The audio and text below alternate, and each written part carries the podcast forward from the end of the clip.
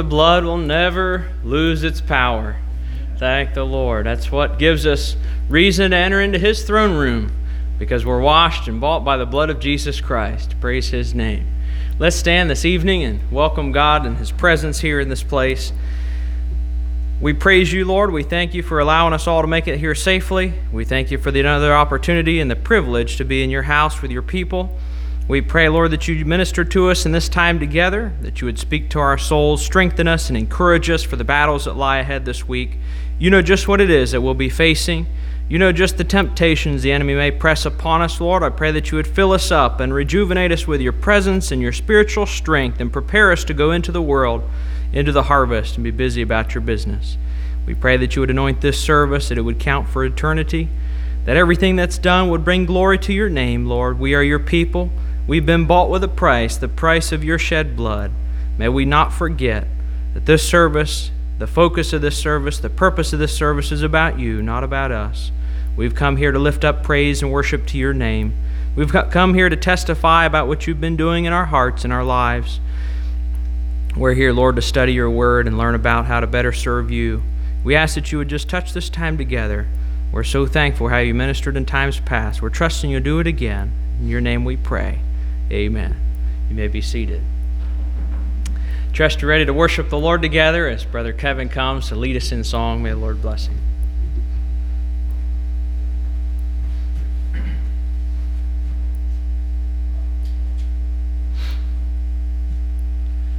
Let's turn to page number 423. It's good to see Sister Ruth and Sister Miriam in service tonight. We missed you.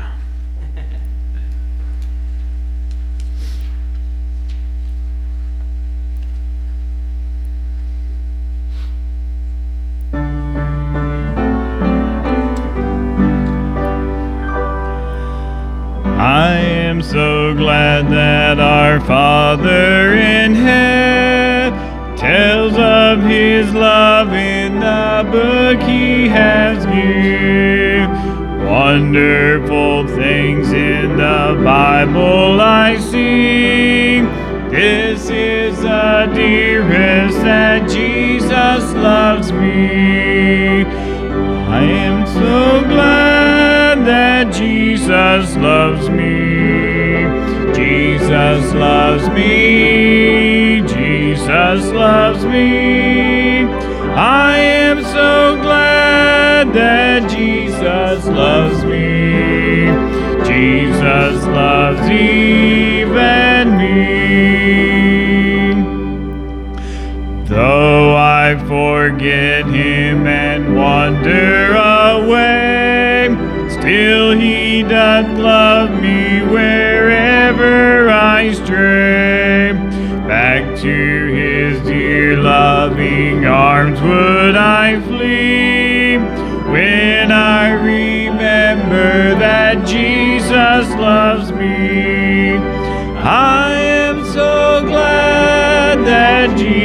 Jesus loves me.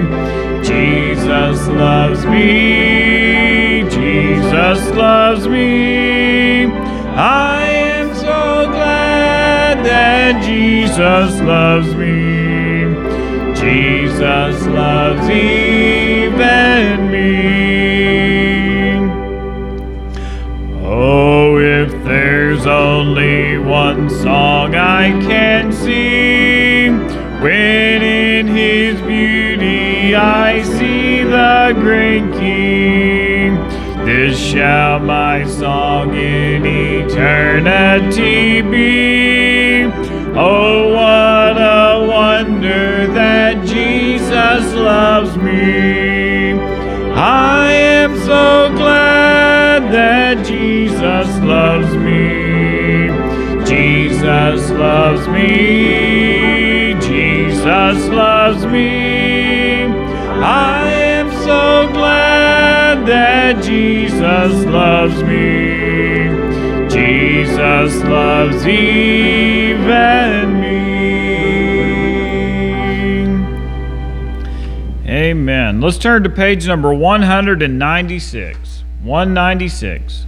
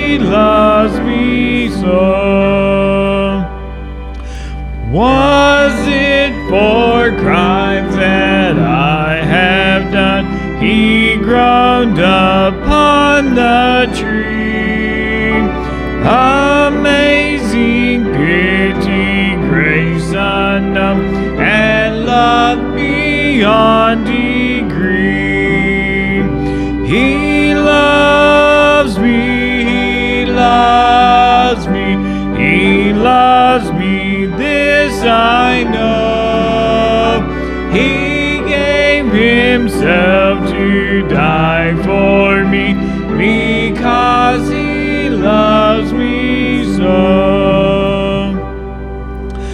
Well might the sun in darkness hide and shine his glories in. When Christ the mighty Maker died for men, the creatures sing.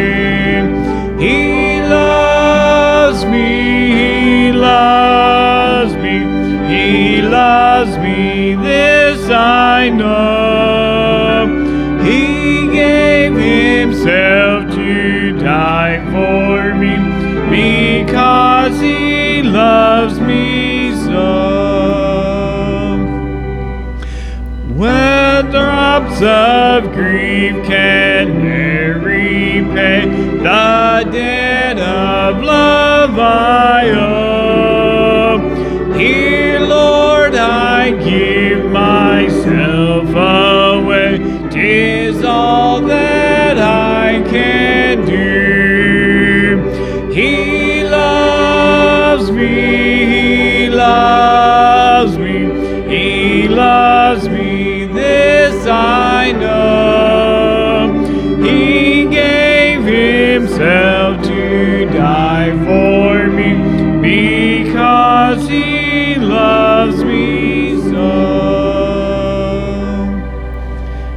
Amen. Well, where would we be without the love of God? Does anybody have a song they'd like to sing tonight? 365. 365. My Redeemer. Let us stand.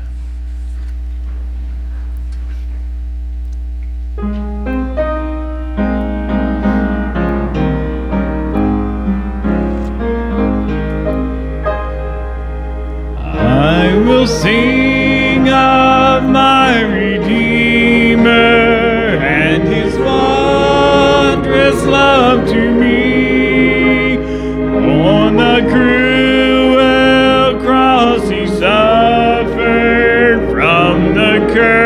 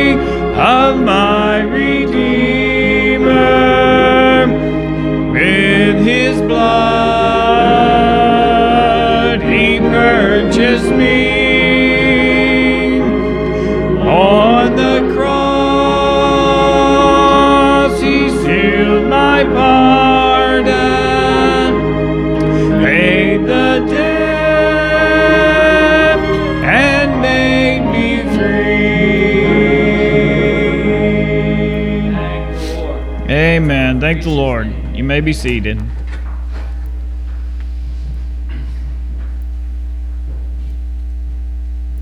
Praise the Lord. How about a testimony? Amen.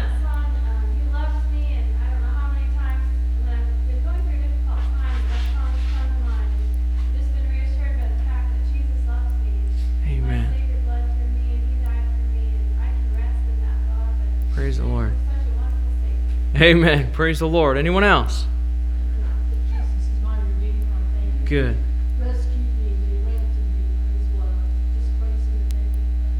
Amen. Amen.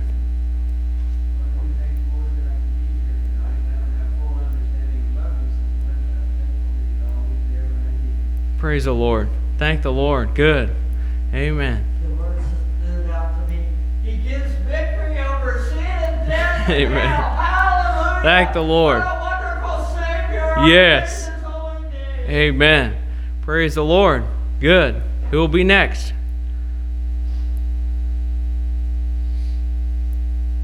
Come on now, you're not going to sing songs like that and be quiet, are you?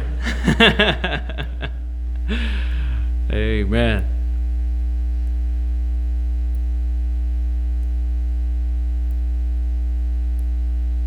All right, hold your silence. Let's go to prayer. what are our prayer requests tonight? Let's not forget to pray for those. Thank the Lord we have a prayer answering God, don't we? Amen. Do us good to take maybe a service sometime and just reflect on all that He's done for us, how He's helped us along the way. And then, even then, we wouldn't be aware of all the things. I'm convinced there's so much that goes on in the unseen battle that we'll find out on the other shore, and we'll be so grateful, so thankful for His faithfulness to us, His protection.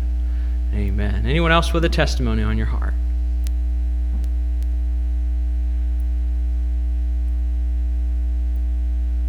All right, if Brother Michael come, we'll take up the offering.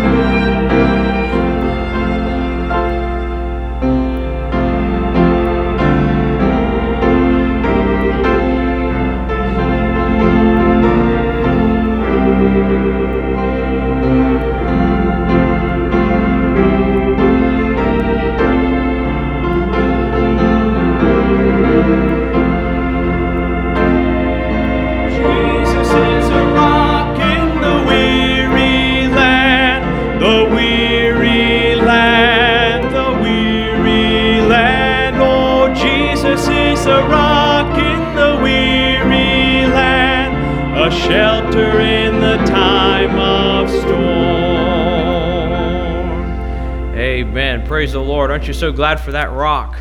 Amen. Just right there at the right place at the right time. Praise the Lord. Amen. All hearts clear tonight. All minded the Lord. Amen. Don't have to go through the week if the Lord's put something on your heart. Amen. Well, something happened today while I don't know if it was while we were sleeping or if it was that hour that we lost. But somebody had a birthday today. We did get to sing happy birthday to him. We'll sing happy birthday to him now. It's Jeremy's birthday. happy birthday to you. Happy birthday to you. Happy birthday. God bless you. Happy birthday to you. And many more. I appreciate Jeremy. You know, there's a lot of a lot of churches that have a lot of young people. Their heart's not after serving the Lord. They don't have a desire to use their talent for the music in the house of God, or if they do, they're they're wanting to set up a drum set. You know, there's a lot of young boys his age in a lot of modern churches. They'd be wanting to set up a drum set up here. They'd be they'd be playing a different tune on that old guitar. I'm so thankful his heart has a desire to worship the Lord, and uh, I love love his desire to use his talent for the Lord and to try to learn. Uh, he's not being paid, are you? I don't think so. not that I'm aware of, anyway. Maybe maybe somebody's slipping slipping him some money. No, I think it's just his willing heart to do it for Jesus, and I appreciate each one of you to have a heart to use your talent for the Lord's glory. And I appreciate Jeremy and his desire to serve the Lord and trust the Lord guides his life and makes him a man of God someday. I pray for the people of this church and pray for the young people, especially, The Lord, would guide them. And uh, I've often shared it doesn't. Sometimes it doesn't seem fair that the old uh, the enemy attacks in a special strong way, and there's so many vital decisions going on at a time in life when there's uh, destination is being set. Teenage years are the, the years of that your destination is being set many times. Not saying that God can't change the heart later, uh, but it's the time of launching out. It's the time of uh, moving out for the Lord and doing great things for the Lord and getting that focus set. And so we, we do pray for our young people and we pray for Jeremy. We appreciate him. Appreciate his desire to worship the Lord with his guitar. Praise the Lord. Anyone else with a praise on your heart?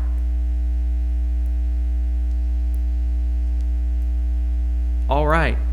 Well, let's take our Bibles, and I trust you've brought one. You need to carry your sword with you. I like to carry my Bible with me all the all the places I go, and there's been a couple occasions where we've took off on a trip and I forgot my Bible. And I like to sometimes I've even turned around and gone back to the house to get my Bible. I like to keep it in the dash of my car and like to have it with me all times. If sometimes we go out to eat, I like to take it with me and set it there on the table.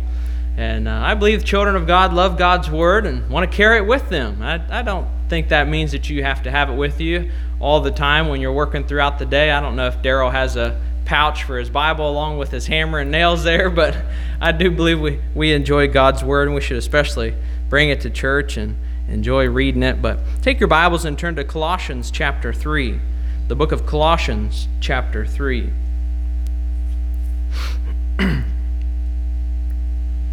We have a couple things uh, that stood out to me in these first couple verses here, Colossians chapter 3. Stand with me for the reading of the word and for prayer.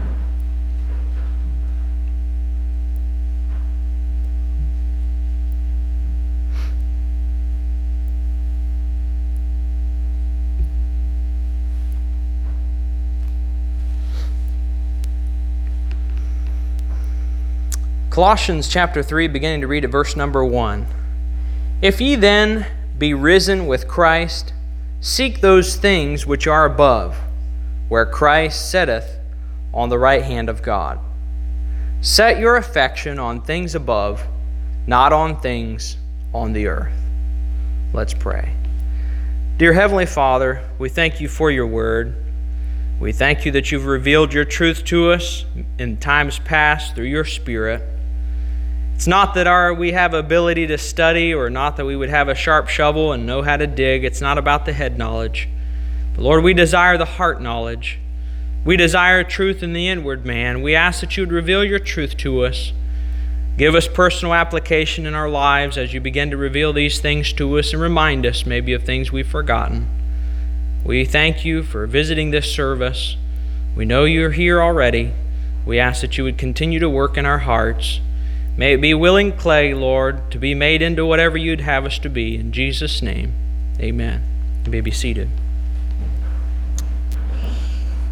I want to talk to you about seeking and setting your affection on things above.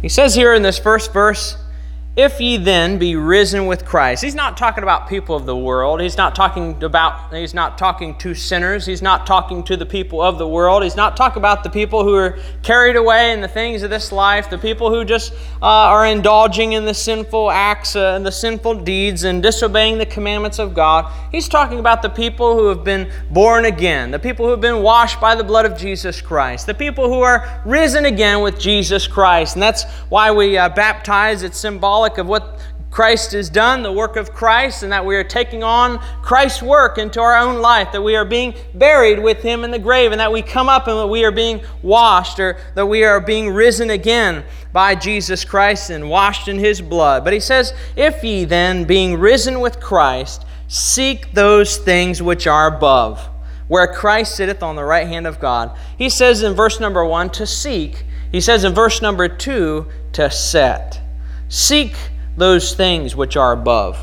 And then he says to set your affection on those things above. I want us to talk about those things for a little bit. I want us to talk about what it means to seek. I want us to talk about what it means to set. And I want us to talk for a few minutes about the things above and about our affections. And what, what are your affections? What are your affections? People say, Oh, I, I like that. I kind of have some affections for that. I'm a little bit affectionate towards that. Well, that's okay. But this is talking about the inward man. This is talking about the, the uh, desire, the draw of your heart, the heart calling, your heart goal, your, your focus that your soul is set upon accomplishing. And we're going to get to some of that in just a few moments. He says, Seek seek. It seems like we hardly even know what the word seek means anymore. It doesn't seem like we have to seek to find our way. Geographically, we can just punch it in the old GPS, can't we? Uh, a friend of mine was on our way, on their way to visit, and uh, told me, said, "Yeah, we're on such and such a road." And I said, uh, "What are you doing on such and such a road?" And I said, "Well, we're on our way to your house." And I said, "Well."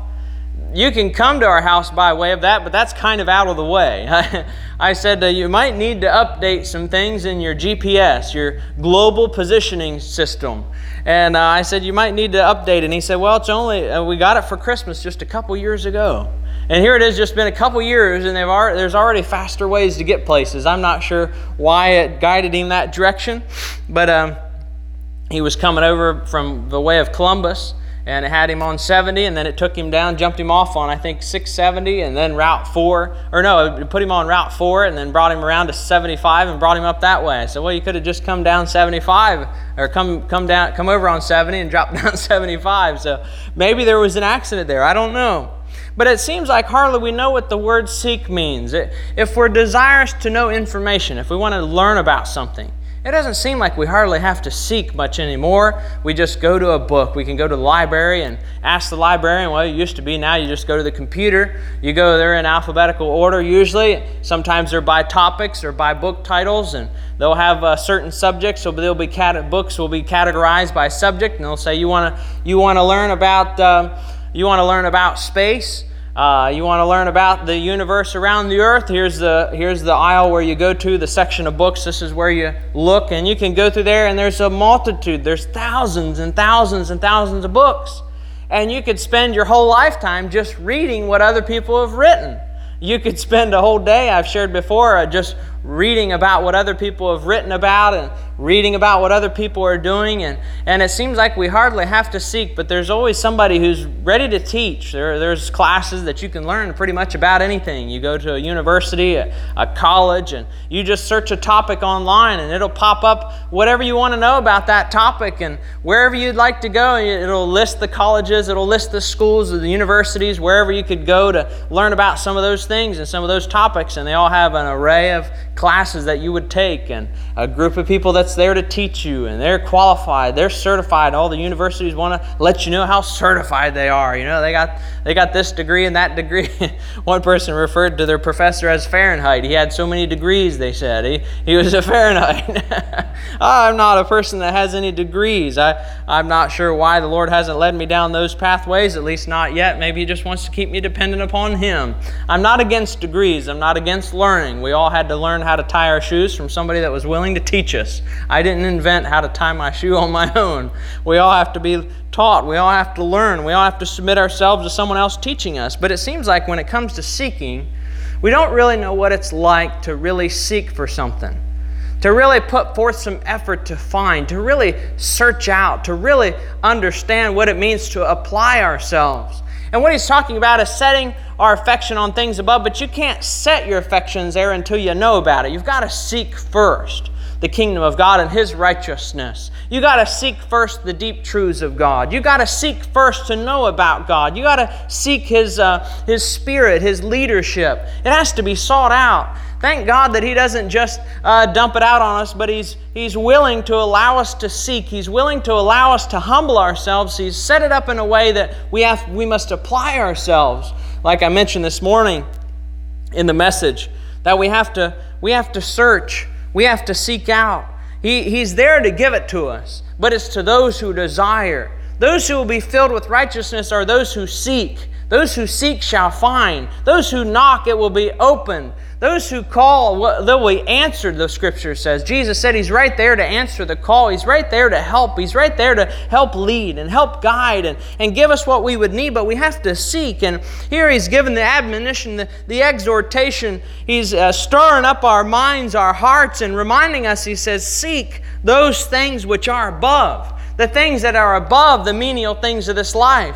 He's not talking about just this this dirt that we walk on. He's not talking about just these, these carpet, uh, the carpet that we walk on and the pews that we're sitting on and the pulpit we're standing behind. He's not just talking about the material things here, but he's talking about He's talking about something much higher than that. He's talking about the heavenly things. He's talking about the things of God, the spiritual things, the things that are really going to matter when this life passes away.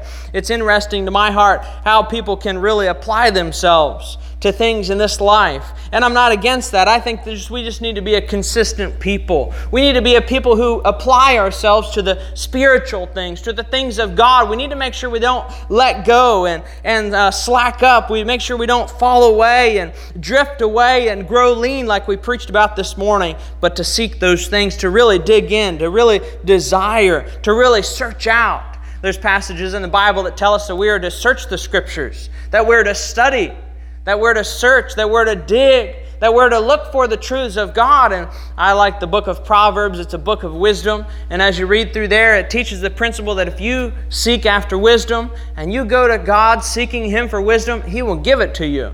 God is glad to give wisdom. God is glad to give guidance and glad to give direction and glad to give instruction. I've had some really smart people in my life that have offered to teach me things. And I appreciate that. Anytime someone offers to teach you something, to instruct you on how to do something, you should at least take time to thank them and, and express your appreciation for their willingness to take time of their life to try to help you learn something that you might not be able to learn otherwise unless they took time.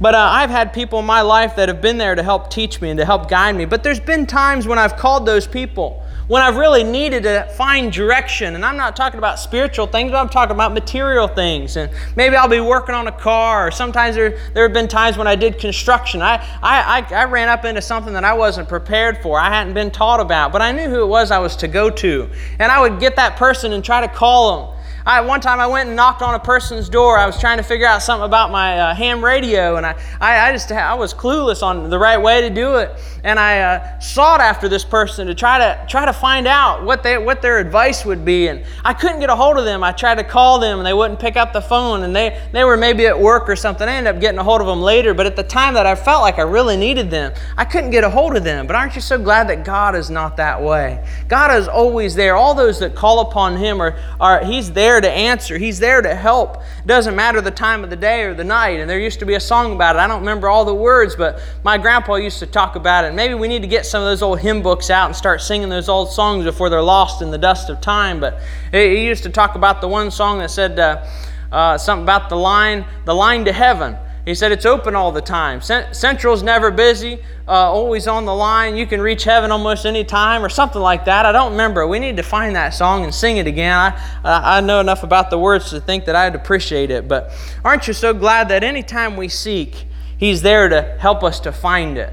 He's there to help guide us and help lead us along. And, and uh, it's not very many times in life, in the physical life, that we really have to uh, exercise our, our uh, willingness, our diligence to seek after something. It seems like information is so prevalent. It seems like the internet has connected the world.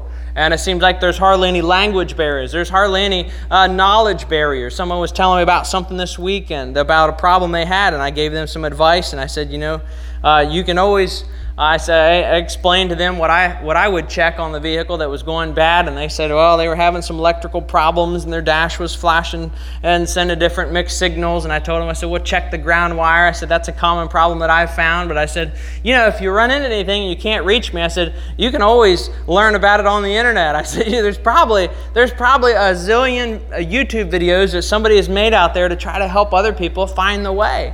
And, uh, and when it comes to seeking, he's talking about really applying ourselves. He's talking about really searching out the scriptures. He's talking about really humbling ourselves in God's presence and, and desiring to know and desiring to understand the deep things of God, the spiritual things, and, and the things that God is doing, how God is working. Are, are you in tune with the spiritual battle that's going on around you? Are you aware that there's a spiritual battle?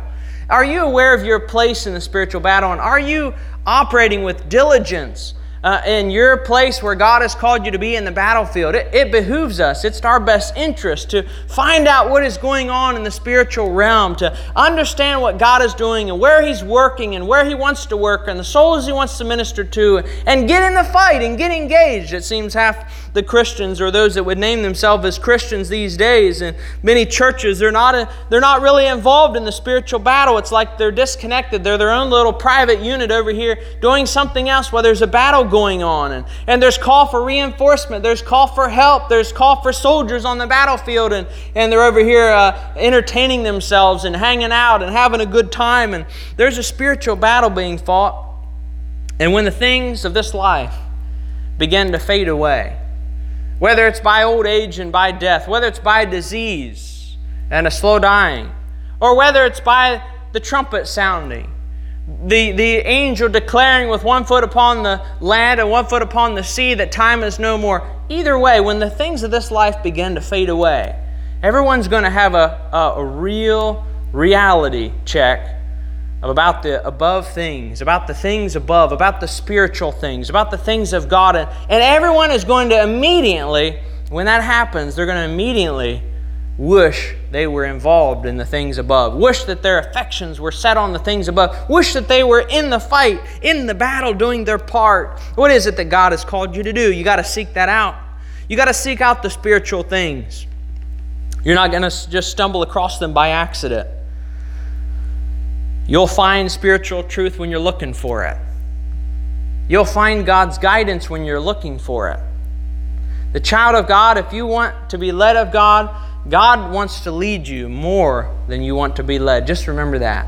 When you have a desire to know God's will, and you may seek out God's will, and it may seem like the heavens are brass, as some of the saints have reported, and if you've lived very long and served the Lord for very long, you've probably experienced those times too when you're in time of need and you need to reach heaven and you're seeking after God's guidance and it seems like you can't make any headway. Just remember, God wants to pour out His wisdom to you more than you want to receive it more than you're seeking it, harder than your, your desire to seek it, more than your diligence to apply yourself to understand the things of God. God wants to reveal it to you, God wants to show you those things. The things that are above, the things that are, are way above, not just above our heads, but He's talking about the things where Christ sitteth on the right hand of God, the things of heaven. What is it that's going on in heaven? What is the atmosphere of heaven all about? If you could visit just for a few moments, or if you could visit for a day and come back, what do you think that you would learn about what's going on in heaven? What is it that uh, if you if your eyes could see uh, all the invisible angels working, if your eyes could could be able to uh, perceive, if you could be able to behold the prayers that are going up to heaven and, and the answers and the help and the spiritual battle that's going on, if you could see, if you had eyes to be able to see the demons working and, and tempting people and tempting you and trying to hinder you on your spiritual journey, what is it that you think you would learn? I think you would be aware that there's a spiritual battle.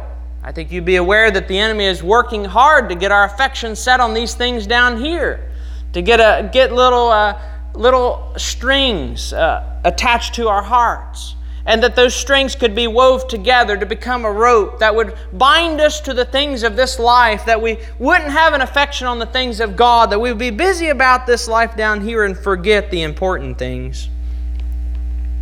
To seek to seek. When was the last time you lost something and you had to really seek for it maybe you left your car keys somewhere, you forgot you left them. I used to look around for things, and my mom would say, Well, I know where it's at. And I said, Mom, tell me. And she said, It's right where you left it. Oh, Mom, come on. come on, Mom, I need help. I'm not sure where they're at. I misplaced them somewhere. They, they fell out of my pocket. I, I put something on the, the back of the vehicle. My, my dad, one time, we had the car lot there in Circleville, and he still has that. I'm not able to help as much being this far away, but one time, uh, he left on ahead of time. I think it was a church night. It was a Wednesday night. We had Bible study, and someone uh, there was a customer there, and the customer was staying kind of later, and we were supposed to be closed, you know. And it was one of those situations where it was just just uh, probably wasn't going to have time to eat supper, and I was probably going to end up having to go straight to church. And and I told Dad, I said, "Well, you go on ahead." I said. Uh, I think at the time he was supposed to share in the Bible study, or he was leading the singing. I can't remember which and uh, maybe another gentleman was leading the Bible study, and I told him, I said, "Well, you go on ahead." I said, uh, "You gotta, you gotta be there on time for service because I think you had uh, doing something a position in the service." I said, "You go on ahead." I said, "I'll take care of this customer and I'll close up." And I said, "You, you go on. It'll be all fine." And uh, so he said, I think he, he left the one key that the customer was testing. I think the customer was going on a test drive. I could tell you a million stories uh, about people test driving stuff and moving things and taking off and coming back with full drive vehicles with mud down the side of them and joy riding. Oh boy. But anyway, he, um, he took off and left ahead of time. And then it was a little while later, the customer came back and I was able to close up the lot and I took off and got down the road. in the first turn, the first turn off on the side road to head home. I looked out, I looked out my window as I drove by and I said, Well, that kind of looks like a, a, tag that we would have on our, our keys at our car lot. That kind of that tag looks kind of familiar. So I stopped up the road and I turned around and drove back by and looked at it again. I said, Well, man, that really does look like I'm sure it's a piece of trash, but I just gotta stop and check that out. And I pulled my vehicle off and there wasn't one, there wasn't two, three, or four, but there was all of them were there. He had, in, in haste, had set the key rack on the back of his bumper and took off down the road. And when he turned the first corner, there they were everywhere. And I began to pick keys up as cars and traffic was going back and forth and got in the grass and found some. And there was just one that I couldn't find. And I prayed, I said, Lord, you know, would you help me find it? I looked up and down the street and I looked at the clock. I said, you know, I'm going to have to go straight to church. And even then, I'm going to be cutting it short on time. And I prayed, I said, Lord, you know right where that key is at. Help me to find that, Lord. And uh, I looked and looked, and I couldn't find it. I said, Well, I'm going on to church. I'll come back. If I can't find it, you know, a criminal probably couldn't find it either, so it's probably safe wherever it's at. And I said, Well, I'll go on to church and, and I'll come back and look for it after church. And I got to church and, and uh, hopped out of my car. I was just praying on the way there. I said, Lord, you know right where that's at. Help me to find that. And God hopped out of the car and got out and was getting ready to walk into church and I heard something. I turned around and looked at my car tire, and there was the missing key. So when you pray for things, be specific about how to find it. that cost me a little bit. But there's times in my life where I've sought for things, sought for them.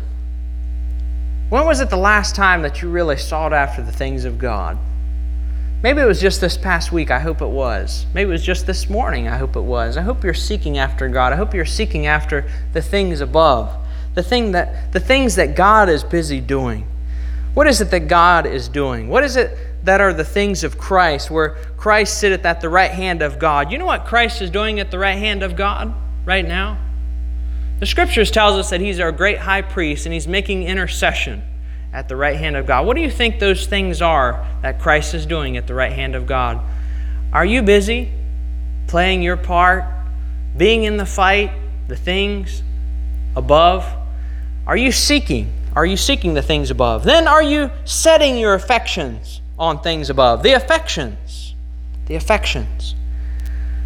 Not just your emotion, but really what drives your emotions. The inward man, down deep inside, the inward person, down deep in you. The real, the real desire that you have to carry out in your life. I think the people of God should not just be thoughtful about our purpose in life, but to be busy making sure we're right where God wants us. We often say that God has a place for each person in His kingdom. God has things He wants to do through people. And it's not just of our best interest just to know what it is that God wants us to do, but it's of our best interest to be involved and be right exactly where God wants us. Be at the geographical place where God wants you. Be where God wants you spiritually. God has a purpose and a plan to carry out, and, and the things that God wants to carry out, He wants to do it through His people. It struck me again this week. I, I, I hardly go very long, and I'm just awestruck. I can't get over the thought of a God who has spoken the world into existence. Everything that we see and hear and observe and know in this life, this physical life, everything around the universe around this earth, all the galaxies, all the planets, all their gravity pulls and all their orbits and how they don't crash into each other and all the timing of everything, how the sun rises and, and the earth rotates and there's seasons in the, the earth and all those things. And He's spoken all that into existence, all the creation. We were enjoying the, the birds. We were looking at the birds, and I think maybe we had the window open today and just observing the beautiful birds. And just my wife was saying, just, just uh, who would come up with an idea to make something like that? A creative God would. Just the Lord has made such a vast difference in all the different creatures and all the different plants and all the different animals and, and then all the different people. but anyway, all the variety. God has spoken everything into existence. And then He chooses to use His people to carry out His plan to save the human race. He's done His part. But yet He's called His people to play a part. Are you seeking and have you set? When I think of the word set, it, it reminds me, I, I, can't help but think of the missiles and the radar system. They're, they have a radar system that they use, and they're constantly updating that and and they have the stealth planes, and they uh, they're trying to create planes that aren't seen and aren't visible by other countries and other military uh, radar, and then they want to have the highest technology of radar, and they built planes. I guess it was way back maybe in the 60s. They built the F-117. It might have been later than that, and it was supposed to be like the stealth plane, one of the stealth planes, and they said it. They uh, bragged about it because they said on the radar of the enemy it only showed up about the size of a, I think it was a seagull or the size of a bird. It just looked like a bird on the radar, but it was this, you know, the spy plane, and it was able to drop bombs and go behind the enemy lines. And they're always wanting to update their radar, and then they're always trying to hide from the enemy's radar. And but I think of the when I think of uh, SET, I think of locked on. How those missiles they have those heat seeker missiles they have those missiles that they lock on to the enemy. Of course, they have to use the radar to be able to find the enemy to begin with. But then they lock on to that enemy and they launch that missile. And that missile, once it's locked on, it actually has adjustable fins. It's not just like shooting an arrow or shooting a gun and you try to shoot at something's moving. I remember uh, with a, as a kid with a slingshot trying to shoot at birds while they were flying. You know, there was once or twice I got them, but I used to shoot blackbirds and crows and stuff that try to invade and shoot, shoot at different kinds of rodents and stuff. But it's hard to hit it's hard to hit because once you let go, the, the projectile is set in the direction the course it's going to go. And if the, the bird diverts, you know, you just you miss out on that one. But these missiles they have now, especially the heat seekers, they'll lock on to the heat to the engine of the, the enemy aircraft and they launch. And when they launch, if that enemy aircraft turns off and diverts, that missile will turn off and divert and it has fins that will adjust and it will follow that enemy aircraft. And it's just it's just locked on. The only way that you can divert from that one thing they do is they'll shoot the flares out. They have the the uh, jets that will uh, shoot the flares out and the flares are supposed to offset the heat seeker missiles that chase after a flare. But sometimes the only thing you can do is just blow up that missile. And uh, there's another story that came to mind when we did construction. We had this one job we were working in the woods and the the neighbor's house wasn't too far through the woods. The people have passed away since, but they were a couple that uh, attended our church until they passed away. The Veffers, I don't think my wife ever got to go to their house, unfortunately. They used to do a Christmas party for the church every year. It was, a, it was quite the tradition. And uh, they had house plans and stuff, and their house ended up being very beautiful, the way they designed it and everything that they wanted to do. But while we were building their house, their neighbors had some dogs and uh, my brother and I, we just kind of joked around about them. They were they were short, and they they looked like they were just kind of barrel chested. They were just kind of stocky old dogs, and they were kind of slow, and they slobbered. And I, I think they were bulldogs, is what they were. I don't know if you ever messed around with a bulldog, but you don't want to mess around too much with a bulldog. They can be kind of mean. And uh, they're known for their grip and their, the strength of their jaws. I, I didn't research it, I don't know how many pounds, but they have jaws that are just incredibly strong. And they're known as, as dogs that will just bite and hang on. And, and I remember one time we were over there and we had a, a shovel and a hoe and a couple other things. We were working on a ditch or digging something around a sidewalk, maybe doing some landscaping. And uh, that dog, here it come through the woods. And the woods were pretty tight woods. There wasn't much brush, but there were a lot of cedar trees and a lot of little saplings and stuff. And here come that dog over and it must have gotten out. I think it was an indoor dog, and it and it was walking through the woods, and I just it didn't sound very, very friendly. And uh, we thought we started talking to it and stuff, and I don't know if it had a tail, but we couldn't see the tail wiggling. And, you know, couldn't tell if the dog was friendly or what it was doing, but it was coming towards us, and it was moving kind of slow. And we were joking. It's like, oh, you know, that's a silly old dog or something like that. And they come over and, just, and kind of breathing along, and here it comes, kind of sniffing around and stuff. And it was walking around us, and we just kind of we we didn't know too much about it. We just kind of wanted to keep our distance and my I think it was my brother and my dad had, was holding a shovel like this. We were taking a break, and here it comes, you know. And, and I think I had another hoe or a pick or something, you know. We were we were ready just in case, you know, it tried to turn on us last minute. We were gonna kind of thump it some. And uh, he had a hold of that, and that that uh, bulldog come over, and he said it sniffed around a little bit, and it saw that shovel, and kind of looked around a little bit, and started biting on the shovel.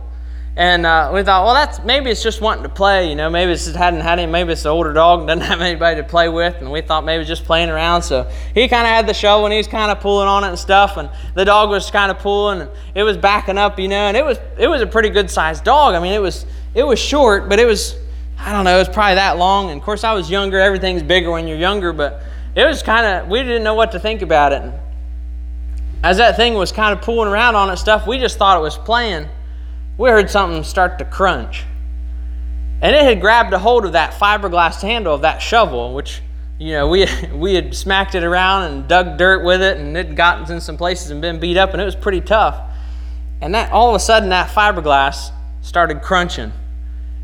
And we knew that it wasn't just playing around, it just wasn't wanting to play tug of war, but it was set on taking this thing home.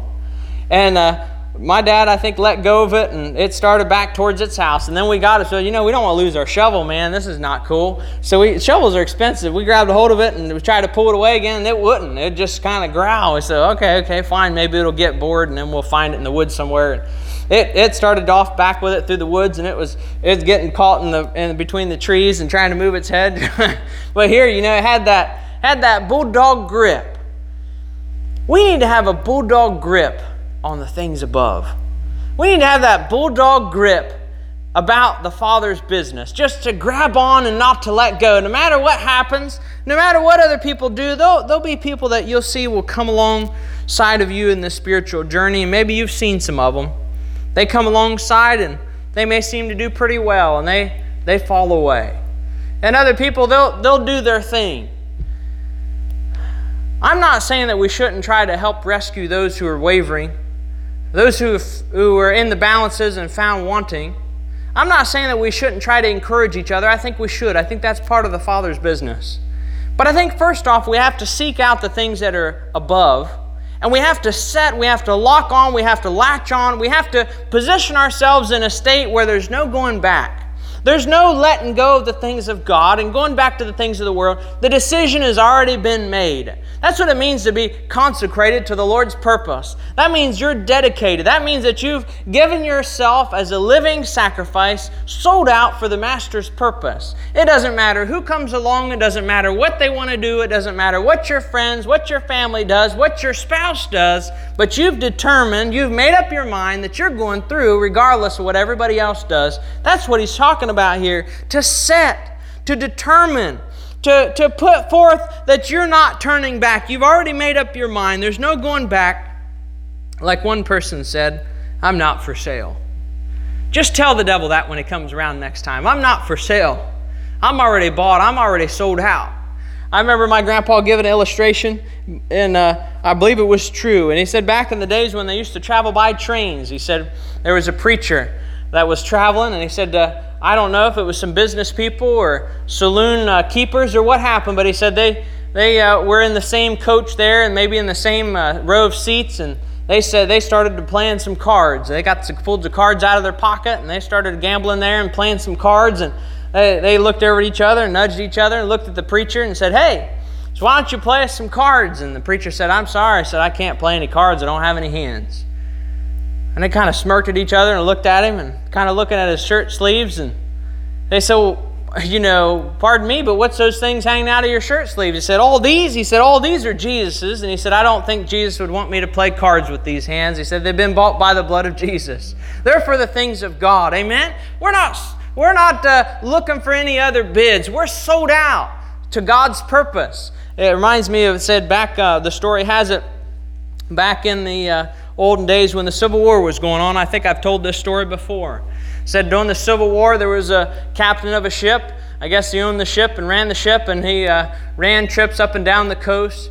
He said that he was approached, and I don't remember whether it was a southerner ship approached by the northerner or a northern ship approached by southerners. I don't remember those details, but however it was, he said he was approached by the opposing uh, uh, by the opposing forces, maybe the opposing military side, and they, they wanted, they said, you know, we know you're from the other side, we know that you're uh, helping the other side, but we, we, uh, we need resources. The military down there, they, they need resources. They're up there, whatever it was. And they said, you know, we'll pay you, uh, he said, we'll pay you this much amount. And, uh, and the, the captain said no. He said, no, no, I'm not interested. I, am not, I'm not for sale. It, it's, it's not for sale. We don't do that. We don't, we're not going to participate in that. We're not going to help the enemy. Uh, we're, we're helping our side, and that's it. And he, he raised the price a little bit. And he said, well, how, what about for this much, would you? Said, well, we'll pay grand. You know, this is a very, uh, there, there's a lot of money on the line. There's a lot of lives on the line, and we need these resources. I don't know whether it was ammo or food or what it was. These resources he wanted him to, to uh, ship down to the other side or up. And I said, uh, he said, no. And uh, the guy kept raising the price and raising the price. He said, well, how about for this much amount? How about for this much amount? He kept doubling and tripling, and he was going to pay an outrageous amount just for this uh, captain just to ship this shipment of supplies to the other enemy. Finally, the, the captain uh, pulled out of his vest pocket or out of his pants pocket, he pulled out this little revolver and pressed it up against his chest, and he said, Get off my ship. You're getting too close to my price. We need to know where to draw the line where there's no more bartering with the enemy. Amen? He's getting too close to our price, but we don't need to be bargaining with him. We're sold out. Our affections are set on the things above. What are your affections set upon? Your life. If someone didn't know you, say you had a neighbor that moved in beside you where you live, and say that your walls were thin enough where they could hear everything that goes on, and someone could just hang out with you for a day and uh, maybe, maybe let's say that this person couldn't hear any of the things that you would say. Maybe they couldn't, maybe they couldn't hear you and all the good things that you would say and all the things that you enjoyed talking about. But if they just observed your actions, if they were just watching you, maybe, maybe like a spy would uh, set forth to uh, put forth the spy on the enemy to watch an enemy agent, and they would tail that enemy agent around, and they would sit back from afar and watch them with binoculars, and they would go in places and find out what they were doing there, and they would try to see about what they were doing and what, what their life purpose was, what they were accomplishing, what they were carrying out on a day to day task.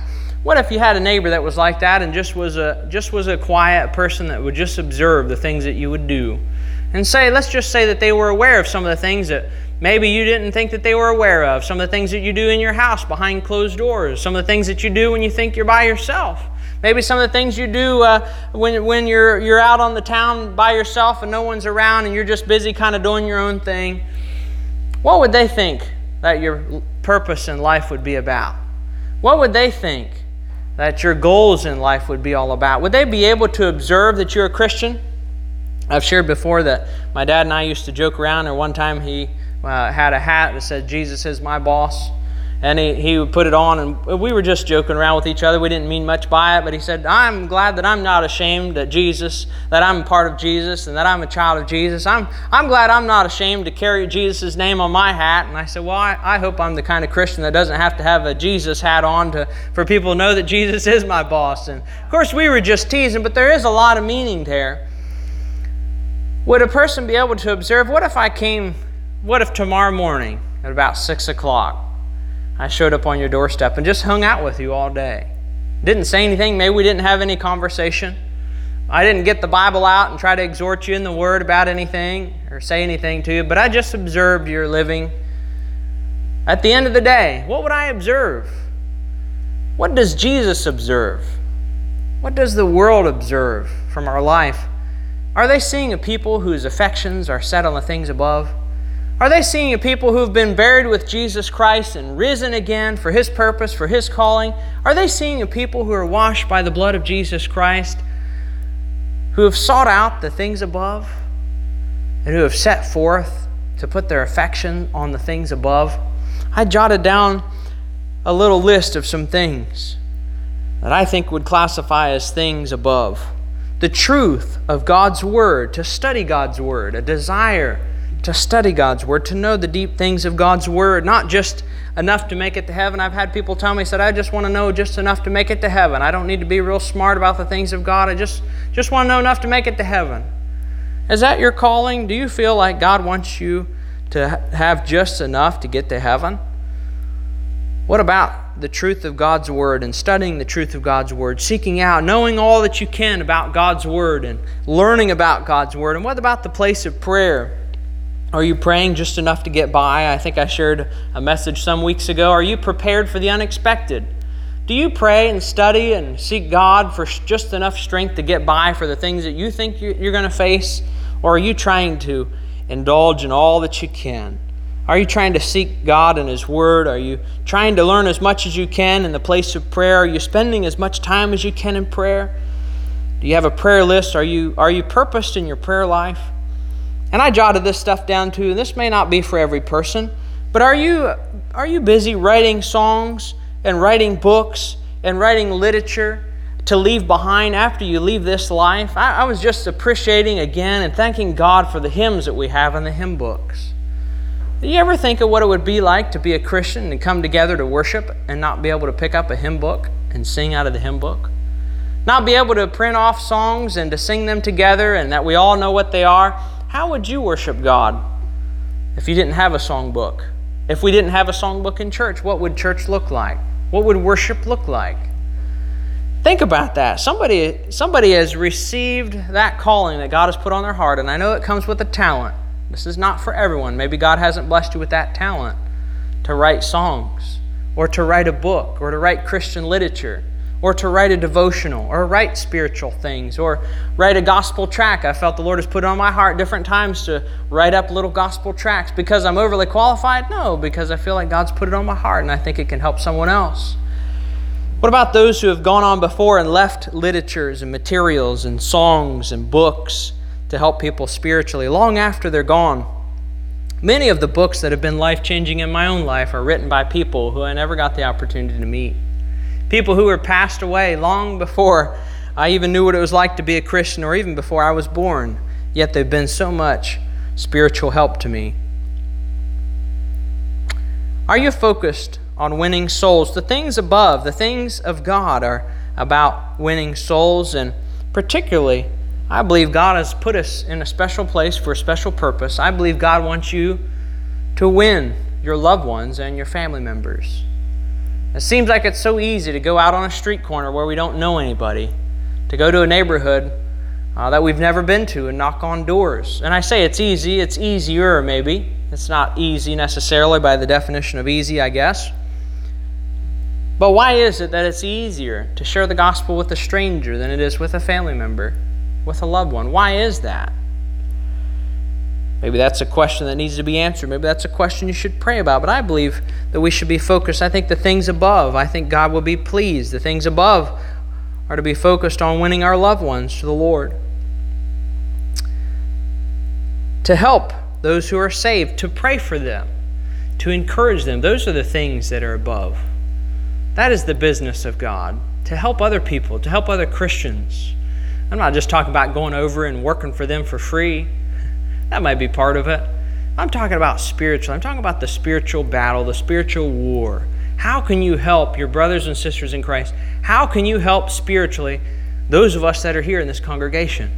God has put us together for a special purpose. How can you help encourage? A, a kind word, praying for them faithfully throughout the week, words of encouragement. I believe the things of God, the things above, are about winning souls for God.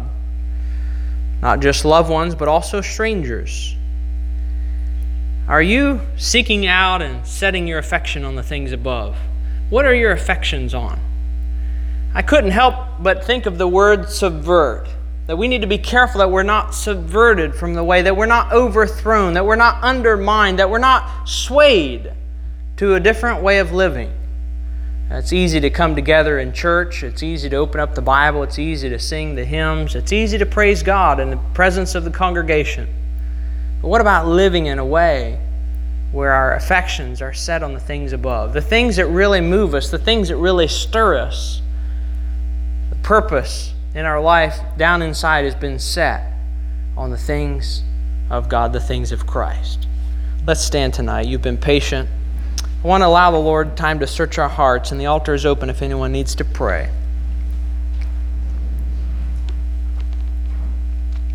We're just going to tarry for a few moments and we'll dismiss in prayer. Set your affection on things above, not on things on the earth. Is that a reality in your life?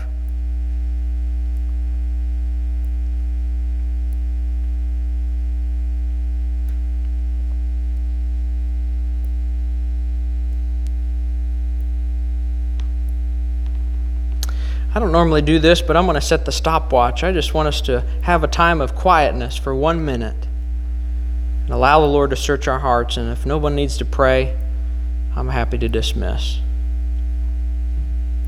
One minute, starting now.